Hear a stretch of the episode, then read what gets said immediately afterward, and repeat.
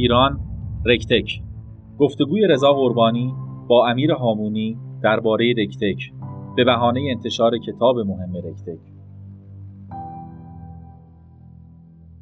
در آغاز یک راه طولانی. در دل بحرانها فرصتهایی هست. بسیاری از کسب و کارها در همین بحرانها رشد کردند و بعضی کسب و کارها دچار افول شدند که امری کاملا طبیعی است. بعضی کارها را که همگی درست می‌دانیم هیچ کس انجام نمی‌دهد. و به فردا موکول می‌کنیم تا وقتی که یک اتفاق بیفتد و تازه به فکر بیفتیم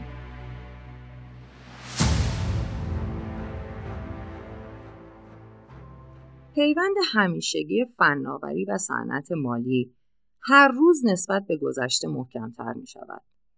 در آینده نزدیک رگولاتورها باید خودشان را با بازار پراکنده امروزی که شامل بانک های اصلی، شرکت های با سابقه و استارتاپ ها می شود انتباق دهند و فشاری که برای انجام این کار احساس می کنند هر روز بیشتر می شود. استفاده از رکتک نه تنها باعث می شود مراجع به نظارت و قانونمند کردن فعالیت فعالان صنعت بپردازند بلکه به آنها کمک می کند که زمان مناسب برای این کار را تشخیص دهند. با افزایش مسئولیت های قانونی رگولاتورها برای اینکه بدانند داده ها چگونه جمع آوری و پردازش می شوند باید با نقش آفرینان رکتک و فینتک ها همکاری کنند. مقتضیات قانونی را در سراسر بازارها همراستا سازند و علاوه بر افزایش به اشتراک گذاری داده بین رگولاتورها روش های استفاده از داده را نیز افزایش دهند. رکتک هم برای صنعت و هم برای رگولاتورها فواید بسیاری دارد که از جمله آنها می‌توان به توانمندسازی نهادهای مالی برای کنترل کارآمد ریسکها و هزینه ها ارائه فرصتهای جدید برای استارتاپ های فینتک و شرکت های فناوری و امکان توسعه ابزارهای نظارتی متداوم اشاره کرد. در واقع خلاف آنچه RegTech از دور بسیار ترسناک و عجیب و غریب به نظر می رسد، این مفهوم می‌خواهد یک چیز سرراست و ساده را بیان کند. به راه حل‌های فناورانه ای که فرایندهای رگولاتوری را ساده سازی کرده و ارتقا می‌دهند RegTech گفته می شود. برخلاف FinTech که بر مسائل مالی تمرکز دارد RegTech می تواند در بسیاری از حوزه های رگولاتوری چه حوزه مالی چه حوزه های دیگر به کار گرفته شود. به بهانه انتشار کتاب رکتک در انتشارات راه پرداخت که با حمایت سازمان فرابورس انجام شد به سراغ امیر هامونی مدیرعامل فرابورس رفتیم که از غذا روزهای بسیار شلوغی را میگذراند. اما به دلیل اهمیت موضوع پای صحبت آمد و از آنچه شده و آنچه باید بشود گفت. او معتقد است که اتفاقات خوبی در حوزه قانونگذاری و البته رکتک افتاده. اما هنوز در آغاز یک مسیر طولانی قرار داریم. هامونی به دو نکته مهم در صحبتهایش اشاره داشت. یکی نیاز و ضرورت متخصصان بین رشته‌ای مثلا حقوقدانانی که فناوری اطلاعات را درک کنند و دیگری بومیسازی رکتک بر اساس بسترهای محلی که مهمترین اتفاق در این زمینه شریعت تک است و هامونی باور دارد ایران حرفهای بسیاری در این زمینه خواهد داشت.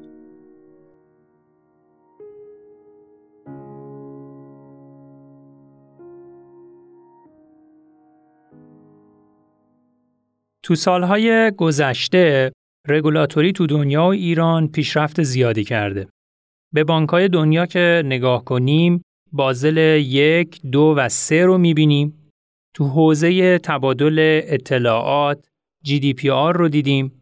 تو حوزه پرداختم PSD2 و فینتکا شکل گرفتن. انواع قوانین، آیننامه ها و پروتکل ها دارن شکل می‌گیرن. تو ایران هم همزمان با رشد فناوری همین اتفاق میفته و نهادها فعالیت هایی تو زمینه رگولاتوری می‌کنن. ولی چالش ها هر روز بیشتر میشه. آخرین چالشی که به وجود اومد مربوط به الگوریتم تریدینگ بود. وقتی شاخص بورس قدری منفی شد خیلی ها دنبال این بودن که تقصیر رو گردن یه نفر بندازن و نهایتا الگوریتم تریدینگ رو مقصر شناختن. برای مردمی هم که از فناوری دور هستن شنیدن این کلمات قدری ترسناکه. بسیاری از مردم حتی یک سال هم نیست که با بورس آشنا شدن. الان میگن عده‌ای با ماشین وارد بورس شدن و معلوم نیست با ماشین هاشون چه به سر بورس میارن. خوبه راجع به پیچیده تر شدن رگولاتوری تو ایران بگین. شما تو نهادی هستین که هم تا حدودی نقش رگولاتوری داره و هم خودش وسط بازی نشسته. تفاوت شما با سازمان بورس و سایر نهادهای بورسی مثل کارگزاری اینه که از هر دو جنبه دارین فعالیت می‌کنین. هم هسته و جنبه های فنی، هم رگولاتوری. الگوریتم تریدینگ رو فقط به عنوان یک مثال گفتم و قرار نیست موضوع اصلی بحثمون باشه. شما تا الان تو فضای بورس چه کار کردین و چه کارهایی رو لازم دونستین که انجام بگیره؟ چرا هرچی جلوتر میریم رگوله کردن بورس سختتر میشه؟ چرا مرتبا عواملی به میان میان که بازی رو سختتر می‌کنن؟ مثلا سه سال پیش که این چنین از بورس استقبال نمی‌شد چنین پیچیدگی نبود ولی اکنون هر حرکت کوچیکی می‌تونه تأثیرات جدی بر بازار بگذاره. دیدگاه خودتون رو در این مورد بفرمایید تا سپس به سایر مسائل رکتک بپردازیم. هنگام صحبت از رکتک باید به پیچیدگی قوانین و مقررات ایران، تورم مقررات و حجم انبوه کتابها و ضوابطی توجه کنیم که باعث شده بعضا دنبال مقررات زدایی باشیم.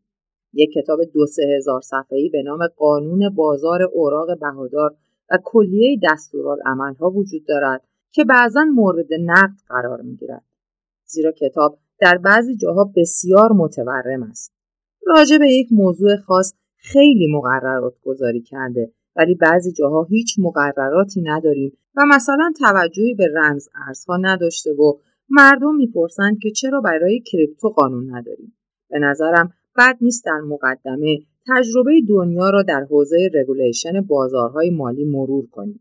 من در مورد بازار پول تخصص چندانی ندارم ولی می‌دانم در بازار مالی در پی بحرانهایی که به وجود آمد و به خصوص بعد از Big Bang 1929 تا کنون دائم دنیا به دنبال مقررات گذاری و نه مقررات زدایی برای بازار مالی رفته است.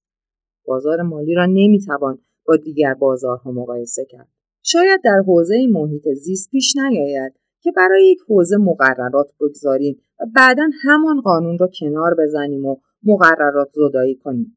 حداقل تا جایی که من درباره بحرانهایی رخ داده در بازارهای مالی دنیا مطالعه کردم به عنوان مثال سال 2012 در اروپا بحران بدهی رخ داد که در رأس آنها کشورهای یونان و ایتالیا بودند و پیشتر از آن هم بحران بازارهای مالی در سالهای 2007 و 2008 متوجه شدند که هر روز با قوانین و مقررات جدیدی در این حوزه مواجهیم. در سال 2001 که مشکلاتی برای شرکت انرون آمریکا به وجود آمد، در همان سال قانونی به نام ساربنز آکسلی وضع شد. ساربنز و آکسلی دو سناتور بودند که دانشجویان و مشاورانی داشتند و از طریق آنها یک کار عظیم پژوهشی برای شرکت انرون انجام دادند. از دل تجربه تلخ انرون یک قانون بسیار مترقی تحت عنوان قانون ساربنز و آکسلی به نام آن دو سناتور ثبت و کتابهایی هم درباره آن نوشته شد. یک کتاب داریم به نام زندگی آمریکایی ها قبل از ساربنز آکسلی و بعد از ساربنز آکسلی. این قانون به قدری گذار بوده که یک نقطه عطف در زندگی آمریکایی ها به شمار می رفته است. در پی بحرانهای اروپا تا به حال سه استاندارد توسط اتحادیه اروپا تدوین شده است. اتحادیه اروپا به KPMG که یکی از چهار شرکت بزرگ اروپاست مأموریت داد که برای بورس های عضو اتحادیه اروپا و اختلافاتی که با هم دارند و همچنین رقابت هایی که بینشان به وجود می آید و فناوری هایی که به رقابت با بورس ها برمیخیزند قانون گذاری کنند. KPMG بعد از مدتها پژوهش در این حوزه یک استاندارد را معرفی کرد که تحت عنوان MIFID یا میفید تبدیل به استاندارد اتحادیه اروپا شد. ابتدا میفید یک آمد و بعد میفید دو آمد. میفید سه نیز در سال 2018 اجباری شد. یک سری چارچوب ها، قوانین، مقررات و استانداردها که نهادهای ناظر کشورهای عضو اتحادیه اروپا باید برای کشور خودشان بگذارند با تکه بر این استاندارد انجام می گیرد. همان کاری که کمیته بازل برای بانک ها می کند در حوزه بورس نیز در قالب استاندارد میفید به وجود آمد. جالب این که خود استاندارد میفید خیلی کم حجم است و بیش از چند صفحه نمی شود. ولی قوانین، مقررات، دستورالعملها و آینامه هایی که به موجب آن شکل گرفتند 28 هزار صفحه می شوند. تا کنون 28 هزار صفحه مقررات پایین دست میفید به کشورها ابلاغ شده که خیلی سخت گیرانه تر از مقررات کشور ماست. کل قوانین و مقررات کشور ما در ده یا پانزده سال گذشته به دو هزار صفحه رسیده. ولی آنها 28 هزار صفحه رگولیشن دارند و هر روز هم بیشتر می شود که کمتر نمی شود. یکی از استادان ما در دانشکده اقتصاد که مطالعات زیادی در زمینه توسعه انجام داده می گفت من واقعا فرق بین کشورهای توسعه یافته، کشورهای در حال توسعه و کشورهای توسعه نیافته را در عمق مقررات و رگولیشن آنها می‌دانم. کشورهای توسعه یافته حتی برای یک خیاط حرفه‌ای و رتبه بندی تمام مشاغل مقررات و استانداردهایی می‌گذارد. ولی در کشوری مثل ایران خیلی مانده که بتوانیم برای هر سنت و شغلی ویژگی هایی را تعریف کنیم. پیچیدگی مقررات بازارهای مالی مختص ایران نیست بلکه دنیا نیز با همین چالش مواجه است. اتفاقا شاید یکی از ویژگی های دنیا که ما کمتر داشته ایم این بوده که از چالش هایی که پیش آمده درس گرفته و تیم های متناسب را برای ایجاد و تصویب مقررات جدید گذاشتند. ما از اتفاقاتی که به صورت روزمره میافتد درس نمی‌گیریم و مستندسازی انجام نمی‌دهیم که مقررات تازه شکل دهیم یا مشکلات مقررات قبلی را رفع کنیم. ما تازه در آغاز یک راه طولانی هستیم. مقررات از لحاظ فرهنگی نباید اینطور فهمیده شود که همواره به معنای محدودیت است. زیرا مقررات می تواند پایه توسعه و کارهای بزرگ باشد. هر ابزاری که در فرابورس راه میاندازیم با دستورالعمل است. یعنی قبل از شروع مقررات آن را ایجاد و سپس ابزارسازی می‌کنیم. این یک تجربه خوب است. بعضی جاها هم خودمان قصد داریم از sandbox های رگولاتوری بهره بگیریم تا نقش آزمایشگاه برای قوانین و مقررات جدید را داشته باشد. قوانین جدید ابتدا باید در آزمایشگاه تست شوند تا نقاط ضعف و قوتشان را بشناسیم و بعد از اصلاح متناسب به محیط عملیاتی برسیم. جای این sandbox ها خالی است. بسیاری از کشورها sandbox رگولاتوری را راه انداختند. نباید نگران پیچیدگی مقررات باشیم. زیرا باعث تخصصی شدن حوزه های مختلف خواهد شد. به فناوری مقررات گذاری اشاره کردید. اگر یک سامانه برای حسابرسی رعایت مقررات شکل بگیرد کمک زیادی به ساده سازی مفاهیم قانونی می کند و همچنین می توان نقشه راه کسب و کارهای فعال در بازار مالی را از طریق فناوری شکل داد. شاید اگر یک نفر به حجم فیزیکی قوانین و مقررات ما نگاه کند بترسد. مدیران و اعضای هیئت مدیره کارگزاری های ما ملزم هستند که تمام قوانین را بشناسند و امتحان بدهند. در حالی که بسیار پیچیده است.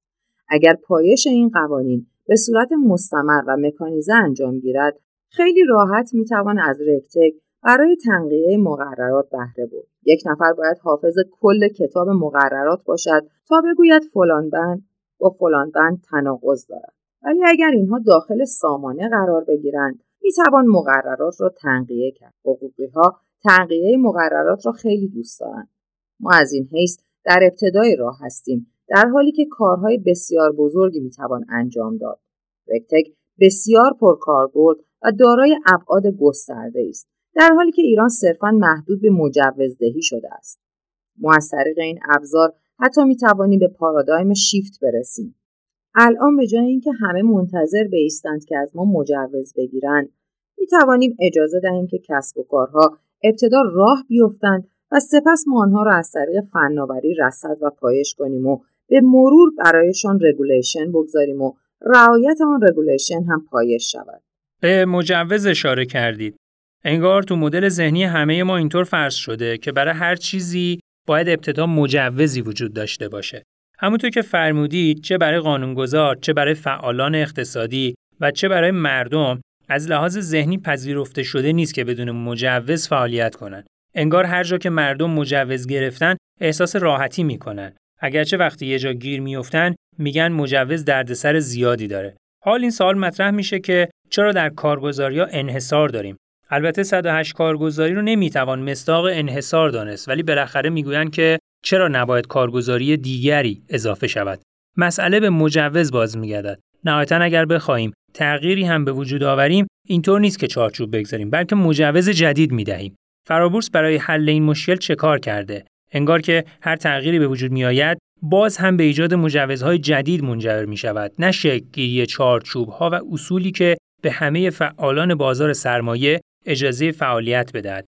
چه از الگوریتم استفاده کنند چه از سایر شیوه من به لحاظ کارشناسی مخالف این هستم که به کارگزاران بیشتری مجوز بدهیم. اتفاقا معتقدم که کارگزاری ها باید کمتر شوند تا به صورت حرفه‌ای‌تر و عمیقتر کار کنند. حتی کارگزاری هایی که سه سال متوالی در رتبه دال مانده و هیچ تحرکی نداشتند باید لغو مجوز شوند تا کارگزاران جدیدی به جایشان بیایند. ولی اینکه مثلا 108 کارگزاری را به 200 یا 300 برسانیم تا به حال در هیچ جای دنیا ندیدم. در کشورهای بزرگ دنیا شاید چهل یا پنجاه یا شست کارگزاری داشته باشند. شما یک سوال ریشهای پرسیدید ولی چون مثال مشخصی زدید درباره آن مستاق توضیح می‌دهم. کارگزاران دنیا بعضا از بانک ها هم بزرگتر هستند. ولی در ایران چون نظام تأمین مالی کشور بانک محور بوده است بعضا کارگزاری ها زیر مجموعه بانک ها شدند.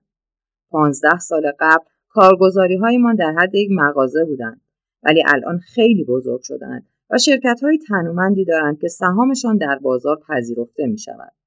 در دنیا صنعت کارگزاری صنعت بسیار بزرگی است. من کارگزاری هایی دیدم که فقط دپارتمان تحقیق و توسعه آنها 300 کارمند دارد.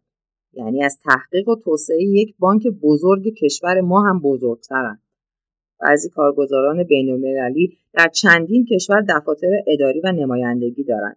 در اینجا چون نظام مجوزدهی حاکم بوده و هر کس که مجوز گرفته توانسته ترید کند و ایستگاه معاملاتی بزند انگار همه کسانی که می‌خواهند معامله کنند انگیزه گرفتند که مجوز کارگزاری بگیرند در صورتی که قوانین و مقررات کارگزاری ها بسیار سخت و سنگین است اگر همان چارچوب و استانداردی که فرمودید واقعا تفهیم کنیم بسیاری از متقاضیانی که می‌خواهند کارگزاری بزنند پشیمان می‌شوند. در دنیا چارچوب های بسیار سختی برای استخدام کارمند کارگزاری وجود دارد.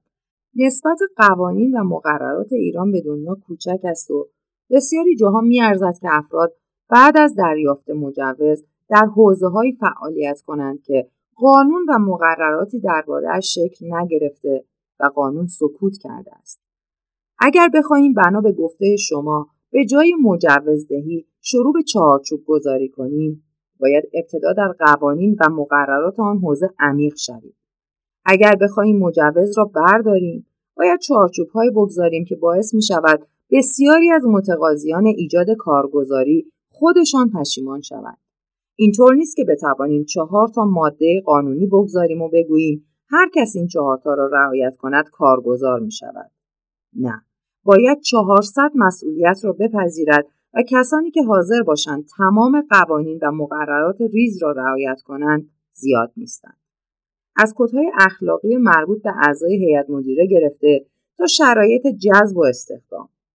هر کس چنین قوانین سخت ای را ببیند رغبتی به ایجاد کارگزاری نشان نخواهد داد. بالاخره آدما هر چیزی که از اون من شون براشون جذابیت پیدا می‌کنه. بله، به خصوص در شرایطی که مجوز می‌گیرند پایش تنومندی بالای سرشان نیست. انگار که مجوز برایشان یک جام مقدس است و هر کاری را می توانند با آن انجام دهند. چند کارگزاری در سنوات گذشته داشتیم که قوانین و مقررات را نمی‌دانستند و موقعی که پشت فرمان کارگزاری نشستند با مسائل عدیده مواجه شدند و کل صنعت را دچار مشکل کردند. می‌دانید که کارگزاری ها ریسک های سیستمی دارند و چالش هایشان به بقیه سرایت می کند. در بعضی از موارد مجبور به لغو مجوز شدیم. اگر بخواهیم از نظام مجوزدهی به نظام چارچوب دهی برسیم باید قوانین و مقرراتمان عمیق شود ما کدهای اخلاقی صنعت مالی را به ندرت می‌بینیم پایان نامه دکتری خودم مربوط به کدهای اخلاقی صنعت مالی و به ویژه رتبه بندی اعتباری است. چنین کدهایی را در کشور نداریم. پس نمی‌توانیم نظام مجوزدهی را با نظام چهارچوب گذاری جایگزین کنیم. مسائل جزئی بسیار در این حوزه اهمیت دارند. حتی پرسنلی که در آن شرکت خدمت ارائه می‌دهند باید ویژگی های خاصی را داشته باشند و محرمانگی دیتا را رعایت کنند. در دنیا این ضوابط موجودند. در ایالات متحده به راحتی می توانید کارگزاری ثبت کنید. من شنیدم که با پرداخت 50 دلار کارگزاری را ثبت می کنند. ولی برای راه اندازی کارگزاری باید تمام قوانین و مقررات را رعایت کنیم و بعد از تایید نهادهای پایش کننده دائم تحت نظارت باشیم و برای هر جایگاه و سمتی در آن کارگزاری آدمهای مجوزدار استخدام کنیم. چنین نیست که هر کس مجوز کارگزاری بگیرد بتواند هر کاری دلش خواست بکند. مدارج و مدارک آدم ها مهم است و باید تیم متناسبی را معرفی و سپس شروع به فعالیت کنیم. واژه تورم قوانین رو توی ایران زیاد میشنویم و شما هم اشاره درستی به اون داشتید. تو حوزه های بانکی و بیمه میگن که اگر قوانین اون حوزه در آمریکا رو پرینت بگیریم یک اتاق کامل رو پر می‌کنه. تو ایران فقط سه نهاد رگولاتور داریم در حالی که آمریکا بیش از ده نهاد رگولاتور داره و بعد از بحران 2008 و 2018 هم یک سری نهادهای جدید رگولاتوری شکل گرفتن. پس در آمریکا نیز تعدد رگولاتورها و قوانین رو شاهدیم. ولی همه چیز برای فعالان کسب و کار روشنه. تو ایران بعضی جاها قوانین عمق زیادی دارن و برخی جاها مبهم هستند. بعضی جاها یک مصوبه مجلس در قالب چند خط نوشته رو داریم که به موضوع پولشویی اشاره می‌کنه و این به معنای اونه که وجود پولشویی رو به رسمیت شناختن. از دیگر سو محدودیت ها بعضی جذابیت ها را نیز به وجود آوردن. تا یک سال قبل اصلا کارگزاری ها مورد توجه نبودن ولی زمانی که بورس رشد کرد همه گفتن کارگزاری ها دارن پول پارو می‌کنن. همین الان که 108 کارگزاری داریم بازار بین 3 یا 4 کارگزاری تقسیم شده و نهایتا 10 کارگزاری فعال داریم. بسیاری از کارگزاری‌ها سهم چندانی از بازارهای مالی دارند و من هم با شما موافقم. در ایران به اشتباه موضوع تورم قوانین مطرح می شود و صحبت از مقررات زدایی می کنند. در حالی که همین قوانینی هم که موجودن به جای نقش تسهیلگری فقط کارو سخت می‌کنن و دست و پاگیر هستن. تا قبل از کرونا اگر می‌گفتیم احراز هویت و تایید هویت می‌تونه غیر حضوری انجام بشه هیچ کس نمیپذیرفت و مقاومت های شدیدی وجود داشت. ولی ناگهان یه بلای آسمانی باعث شد چیزی رو که مسئولان قبول نمی‌کردن قبول کنن. ابتدا در مورد ثبت نام سجام و بعد هم کارگزاریان اتفاق افتاد که روندهای غیر حضوری رو تایید کردن. امروز دیگه احراز هویت می‌تونه غیر حضوری انجام بگیره. بعضی جاها می‌توان ضوابط دست و پاگیر و آزاردهنده رو کنار گذاشت ولی کسی نمیپذیره تا وقتی که یک بحران و فشار به وجود آید. احراز هویت غیر حضوری برای سجام طی کمتر از دو یا سه هفته به وجود اومد در حالی که قبلا ماهها و سالها دربارش صحبت می‌کردند و به نتیجه هم نمی‌رسیدند. نمی‌خواهم بگویم که دو هزار صفحه قوانین موجود هیچ ایرادی ندارند. بالاخره سابقه دنیا در بازارهای مالی به دویست یا سیصد سال می‌رسد و به تدریج که بحرانها را تجربه کردند به سی هزار صفحه قانون و مقررات رسیدند. اصلا دنبال دفاع از قوانین و مقررات موجود در ایران نیستم. بعضی جاها واقعا دچار تورم مقررات یا تناقض مقررات هستیم. مثلا به نظر من در حوزه مقررات حاکم بر صندوقها می توانیم نگاه خود را عوض کنیم تا موانع توسعهشان کم شود و عملکرد بهتری نشان دهند. احراز هویت و کیوایسی را مثال زدید که من را به یاد جمله شهید سردار سلیمانی انداخت. در بحرانها فرصتهایی هست که در شرایط عادی گیر نمیآید. بسیاری از مسائل از طریق شک درمانی حل می شوند. خیلی چیزها را همه قبول دارند که درست است ولی به هر دلیل انجام نمی شود و زمان می برد. بالاخره باید یک اتفاق رخ دهد تا همه به فکر بیفتند. KYC هم یکی از همون نمونه هاست. سالیان سال این مسئله دغدغه بنده بود. زیرا می‌دانستم که KYC صحیح می‌تواند ما را خیلی بزرگتر کند. گرچه KYC در زنجیره ارزش کل فرابورس نیست ولی در زنجیره ارزش کل بازار سرمایه موضوع بسیار مهمی است که وظیفه‌ش بر عهده کارگزاری ها و سپرده‌گذاری مرکزی گذاشته شده است. این موضوع در راستای وظایف فرابورس قرار نگرفته بلکه ما این فرایند را از طریق B to B و توسط کارگزاران، ناشران و ارکان موجود انجام می دهیم. مردم با کارگزار و سپردهگذاری مرکزی در تماس هستند و با ما تماس مستقیم ندارند. دیدیم که یک بحران باعث شد کاری که مدتها روی زمین مانده بود در کوتاهترین زمان ممکن به انجام برسد. این یک امر طبیعی است. نه فقط در ایران بلکه در بسیاری از کشورهای دیگر نیز همین روند را شاهدیم. اتفاقا چند روز قبل در مصاحبه در یزد نیز همین را عرض کردم که در دل بحرانها فرصتهایی هست. بسیاری از کسب و کارها در همین بحرانها رشد کردند و بعضی کسب و کارها دچار افول شدند که امری کاملا طبیعی است. بعضی کارها را که همگی درست می‌دانیم هیچ کس انجام نمی‌دهد و به فردا موکول می‌کنیم تا وقتی که یک اتفاق بیفتد و تازه به فکر بیفتیم. فناوری تو این مدت خیلی پیشرفت کرده و آماده بود و یه بحران باعث اجرای روش های جدید شد. بله، اگر فناوری آماده نبود کسی از فرصت استفاده نمی کرد. تو حوزه رکتک سه زل رو مطرح می‌کنن. کسب و کارهای مالی، کسب و کارهای مرتبط با قانونگذاری رگولاتوری و نهایتا فناوری. گویا در حوزه رکتک قسمت تک خیلی پررنگ به نظر می‌رسه. اکثر افرادی که تو این فضا فعالن از جنس فناوری هستند. به نظر می‌رسه فعالان حوزه مالی و به خصوص حوزه رگولاتوری کمتر از فعالان حوزه فناوری برای شکل دادن به فناوری های جدید دغدغه دارن. در حالی که باید برعکس باشه. به نظر می‌رسه این سه ضلع مثلث به شکل متعادل پیشرفت نکردن. رگولاتور هنوز نگاه سنتی داره. کسب و کارهای مالی به تماشای فناوری نشستن ولی کسب و کارهای فناورانه به سمت ایجاد استارتاپ میرن. اختلاف سرعت تحولات هم باعث شده که اون سه زل حرف همدیگر رو نفهمن. این یک امر طبیعی است. همه فکر می‌کنند هسته معاملات از جنس فناوری اطلاعات است. در صورتی که تجربه اندک بنده نشان می‌دهد چنین نیست. 60 یا 70 درصد هسته معاملات از جنس بیزینس است و توسط کسانی اداره می شود که امور اقتصادی، مالی و حراج را خوب می شناسند. فقط سی یا چهل درصدش وابسته به فناوری اطلاعات است. بسیاری از شرکت های فناوری اطلاعات می‌گویند اگر برای ایجاد سامانه معاملات مشکل دارید بگویید تا ما برایتان ایجاد کنیم. ما در ایران اثبات کرده ایم که از لحاظ دانش مهندسی و فنی هیچ مشکلی نداریم. ولی از حیث دانش مالی پشت هسته ضعیف هستیم. وقتی سامانه موجود کل بورس را میخواباند فکر می‌کنیم ایراد از سامانه است در حالی که به دانش مالی بستگی دارد. در حوزه رکتک هم باید قدری عمیق نگاه کنیم.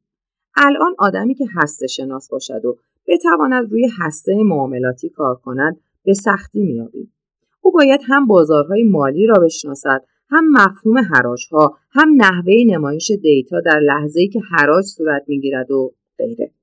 اینکه طرفین معامله چه دیتایی را در اختیار داشته باشند سوال مهمی است در لحظه ای که مچینگ انجام می دهیم و خرید و فروش می کنیم باید داده های تئوری بازی را در اختیار طرفین بگذاریم.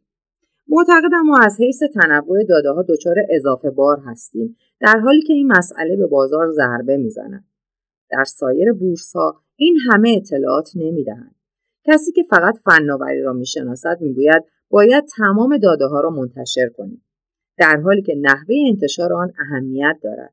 آیا باید با تأخیر منتشر شود یا در هر لحظه تمام دیتاها را نمایش دهیم؟ آیا گاهی اطلاعات باعث گمراهی نمی شود؟ تیمی که هسته را می نویسند هم باید نظریه بازی ها را بلد باشند هم به مسائل اقتصادی، مالی، حسابداری و فناوری اطلاعات به طور همزمان مسلط. در حوزه رکتک آن تیم حقوقی که قوانین و مقررات را تصویب، تنقیه و ابلاغ می کند عموما حقوقدان و حقوقی های بازار هستند. یا آنها باید فناوری اطلاعات یاد بگیرند یا متخصص فناوری اطلاعات باید علم حقوق را بیاموزد. در آینده باید کسانی را داشته باشیم که فناوری اطلاعات و حقوق را همزمان می‌دانند. چند حقوقدان را در کشور ما سراغ دارید که معتقد به طراحی یک سامانه یا سیستم قائم به ذات خودش باشند. هر جا که اسم حقوق میآید یک عینک ته استکانی بزرگ یک میز یک قلم و یک چکش چوبی در ذهنمان نقش میبندد. این تصویر باید در ذهن من و شما عوض شود تا به جای چوب و چکش حقوق را به معنای یک سامانه یا سیستم بدانیم. همانطور که گفتید از این لحاظ دچار چالش هستیم و باید به سراغ کارهای بین ای برویم. بعضی افراد را داریم که از مهندسی فناوری اطلاعات به سمت علم آمار و بعد هم مالی و حسابداری رفتند از چنین افرادی استفاده خوبی می‌بریم. مثلا در بین همکاران فرابورس کسانی هستند که از حوزه فناوری اطلاعات به سمت حسابداری آمدند این افراد هم شبکه و کدنویسی را می‌شناسند هم قادرند کلیت سامانه ها و معماری آنها را طراحی کنند و در این حال از استانداردهای حسابداری سر در میآورند. در فرابورس و بازار سرمایه این افراد را داریم ولی به ندرت یک حقوقدان را میابیم که در حوزه فناوری اطلاعات و فناوری سررشته داشته باشد. من فقط یکی دو نفر را می‌شناسم. در کنار کمبود کسانی که فناوری های حقوقی رو بشناسند افرادی که از حقوق فناوری سر در بیاورند هم کم هستند مثلا کسانی که جنبه حقوقی اینترنت رو خوب بدونن چند سال قبل هسته فرابورس از بورس جدا شد و کم مشکلتر از هسته بورس هم بود دوستان ما درباره هسته بورس به صورت مفصل با شرکت فناوری اطلاعات بورس تهران مصاحبه کردند.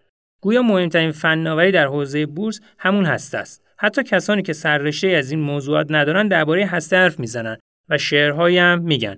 شما هم به خاطر هسته اذیت شدید. در کل به نظرتون هسته چه روندی رو طی می‌کنه؟ آیا شما هم مثل بورس تهران به دنبال تغییر و جایگزینی هسته رفتید؟ بله، ما هم داریم چند کار رو انجام می‌دهیم. الان دنبال همکاری با یک تامین کننده خارجی هستیم. از مهندسان داخلی نیز کمک می‌گیریم و کارهای خوبی انجام داده ایم. ولی هنوز اعلام رسمی نکرده ایم. بهتر می‌دانم مثال نزنم ولی اتفاقات بسیار خوبی در پیش هستند. قبلا اعلام کردم که ظرفیت سامانه مالی ما هفت برابر شده. خیلی ها به این خبر میخندیدند و باور نمی‌کردند. می‌گفتند امکان ندارد. در حالی که ما به کدهایی که از خارجی ها گرفته بودیم مسلط شدیم و توانستیم ظرفیت را هفت برابر کنیم. اکنون از حیث ظرفیت مشکلی در سامانه نداریم و دچار اختلال کارکردی نمی‌شویم. هرچند در آینده نیاز به ظرفیت های بیشتری داریم. شاید به تدریج معاملهگران با تواتر بالا و الگوتریدرها نیز به میدان بیایند و لازم باشد فعالیت های عمیقتری انجام دهیم. در کل برنامه های خوبی برای هسته چیده شده است. من افتخار دارم که از چهار یا پنج ماه قبل مسئولیت بهبود هسته را بر عهده گرفتم. آقای صحرایی نیز در بورس تهران قبول مسئولیت کرده و در آینده نزدیک منتظر تنوع سامانه ها و تیم ها هستیم. به نحوی که صرفاً به یک سامانه یا یک تیم وابسته نمانیم و بتوانیم ریسک های فنی را بین سامانه ها و تیم های گوناگون توضیح کنیم. جزئیات و دلایل تشریحی را در فرصت دیگری عرض می کنم. فرابورس یکی از نهادهای رگولاتوری مالی کشور بوده که از چند سال قبل برخوردهای مثبتی با نوآوری داشته و رویدادهایی هم تو این رابطه برگزار کرده.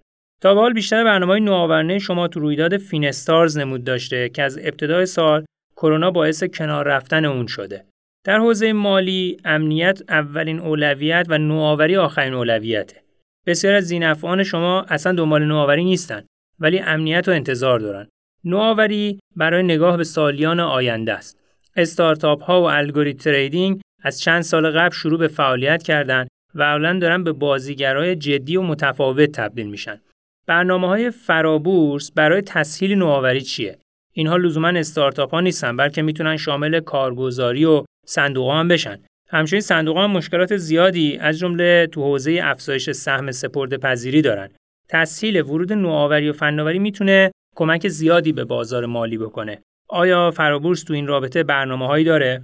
من یک برنامه دارم که هنوز به هیئت مدیره نبردم.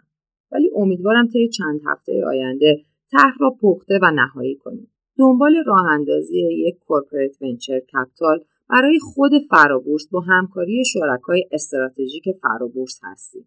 در این حوزه هم دنبال فناوری های رتک هستیم هم دنبال شریعت تک که اگر در این حوزه بتوانیم در ایران تولید محتوا و ادبیات کنیم حرفهای مهمی برای گفتن به دنیا داریم و دنیا هم برایش گوش شنوا دارد من در اجلاس های بین المللی بودم که راجع به نقش شریعت در امور مالی اسلامی صحبت کردم و اتفاقا خیلی مورد توجه قرار گرفت. می توانیم فناوری هایی داشته باشیم که میزان انتباق یک ابزار مالی یا یک شرکت را با موازین شریعت درجه بندی کنیم و بفهمیم چقدر منطبق با موازین شرعی است. الان در اروپا قراردادهای چند میلیارد دلاری بسته می شود که یک طرف قرارداد مسلمان است و می‌خواهد که حتما قرارداد مبتنی بر شریعت انجام گیرد. یکی از استادان این حوزه به من می‌گفت که گاهی برای شکلگیری قرارداد اسلامی باید 38 عقد شرعی بسته شود.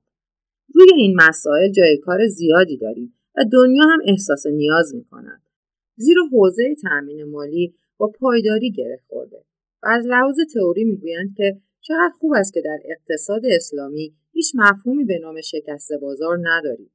چه اتفاقی میافتد که ابزارهای سکوک پایدارتر می‌شوند و ریسک نکول کمتری دارند ما در این زمینه حرفها و برنامه هایی داریم از ظرفیت CVC برای ارتقای هسته های معاملاتی بهره می‌بریم درست است که هنوز CVC را راه نینداخته ایم ولی روی استارتاپ های سرمایه گذاری کرده ایم که توانستند کمک زیادی به ما بدهند.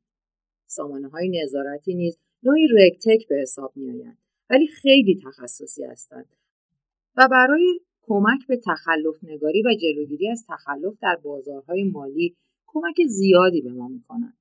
در این زمینه دنبال ایجاد سامانه های تنومند و پایدار هستیم. هم فرابورس، هم بورس تهران با محوریت مدیریت فناوری بورس تهران دارند کارهای خوبی را پیش می‌برند. در زمینه سواد مالی نیز برنامه های ویژه و خوبی داریم. الان ارتباط خوبی با صدا و سیما برقرار کرده ایم و چند ساعت از شبکه ایران کالا را به بازار سرمایه اختصاص دادند. همین هفته چند برنامه در زمینه بازارهای مالی شروع شده است. اگر بتوانیم با کمک استارتاپ ها فناوری های سواد مالی را به مردم معرفی کنیم کمک بزرگی خواهد بود. فرزن مردم اگر بلد باشند که کیف خود را مدیریت کنند و بدانند طی هر سال مصرف برنج و حبوبات ایشان چقدر بالا رفته؟ کمک موثری است. کیف پول فقط برای دانستن های روزمره نیست بلکه من باید بتوانم سری زمانی رفتارهای مالی خود را در خانواده رصد کنم و بشناسم. اگر من به یک جا رفته و نیم کیلو گوشت خریدم باید سری زمانی آن را بشناسم تا بتوانم رفتار مصرفی خود را اصلاح و الگوی مصرف بهینه را ایجاد کنم. از آنجا به پسنداز می‌رسم و پسنداز خود را می‌توانم در بورس سرمایه گذاری کنم. در نظام پرداخت یک سری ابزارهای تحلیلی برای سامانه ها وجود دارد. ولی باید کاربران هم بتوانند رفتار مالی خود را بشناسند تا بفهمند که چقدر در میآورند و چه اندازه قادر به پسنداز هستند. کسانی هستند که سرشان در حساب و کتاب است دفتر دارند و مخارج ماهانه را می نویسند. حتی خرید از سوپرمارکت را می نویسند. ولی خیلی ها به خاطر مشغله که دارند اصلا حواسشان نیست و مثلا به سوپرمارکت می روند و چهار قلم جنس می خرند و وقتی می بینند سی هزار تومان شده اصلا دقت نمی کنند که قیمت هر قلم چند تومان بوده است. اگر های فروشگاهی بتوانند به من اعلام کنند که چند قلم کالا را با چه قیمتهایی خریدم من با تجمیع داده های رفتار مالی خودم می توانم به رفتارشناسی و اصلاح الگوی مصرف هدفمندسازی یارانه ها و خصوصی سازی واقعی برسم. تمام اینها وابسته به سواد مالی هستند. اپلیکیشن هایی که در زمینه سواد مالی کار می کنند می توانند به کمک ما بیایند. بدین ترتیب افراد می توانند قدری پسنداز کنند و سپس باید یاد بگیرند که با چه ابزاری و از طریق کدام قانون به بورس بروند و سرمایه گذاری کنند.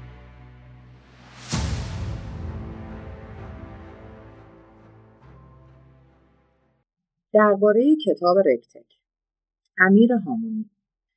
به نظر بنده با شروع به کار فناوری بلاکچین در صنعت مالی و بانکی کشور موضوع رکتک می‌تواند به یکی از محورهای اساسی سیاستگزاران قانونگذاران و بنگاه های اقتصادی بدل شود و انقلابی که این فناوری در تبدیل دارایی به توکن های دیجیتالی ایجاد خواهد کرد لاجرم قانونگذاران و فعالان اقتصادی را به تغییر پارادایم های فکری سوق خواهد داد. کتاب رکتک که به صورت تخصصی به کندوکاو این موضوع و تازه ترین تحولات حوزه رکتک پرداخته است، قطعا در تغییر نگاه مدیران نهادهای مالی و سازمانهای رگولاتوری نسبت به بهرهمندی از خدمات و های صنعت آیتی در تنظیم مقررات اثرگذار خواهد بود.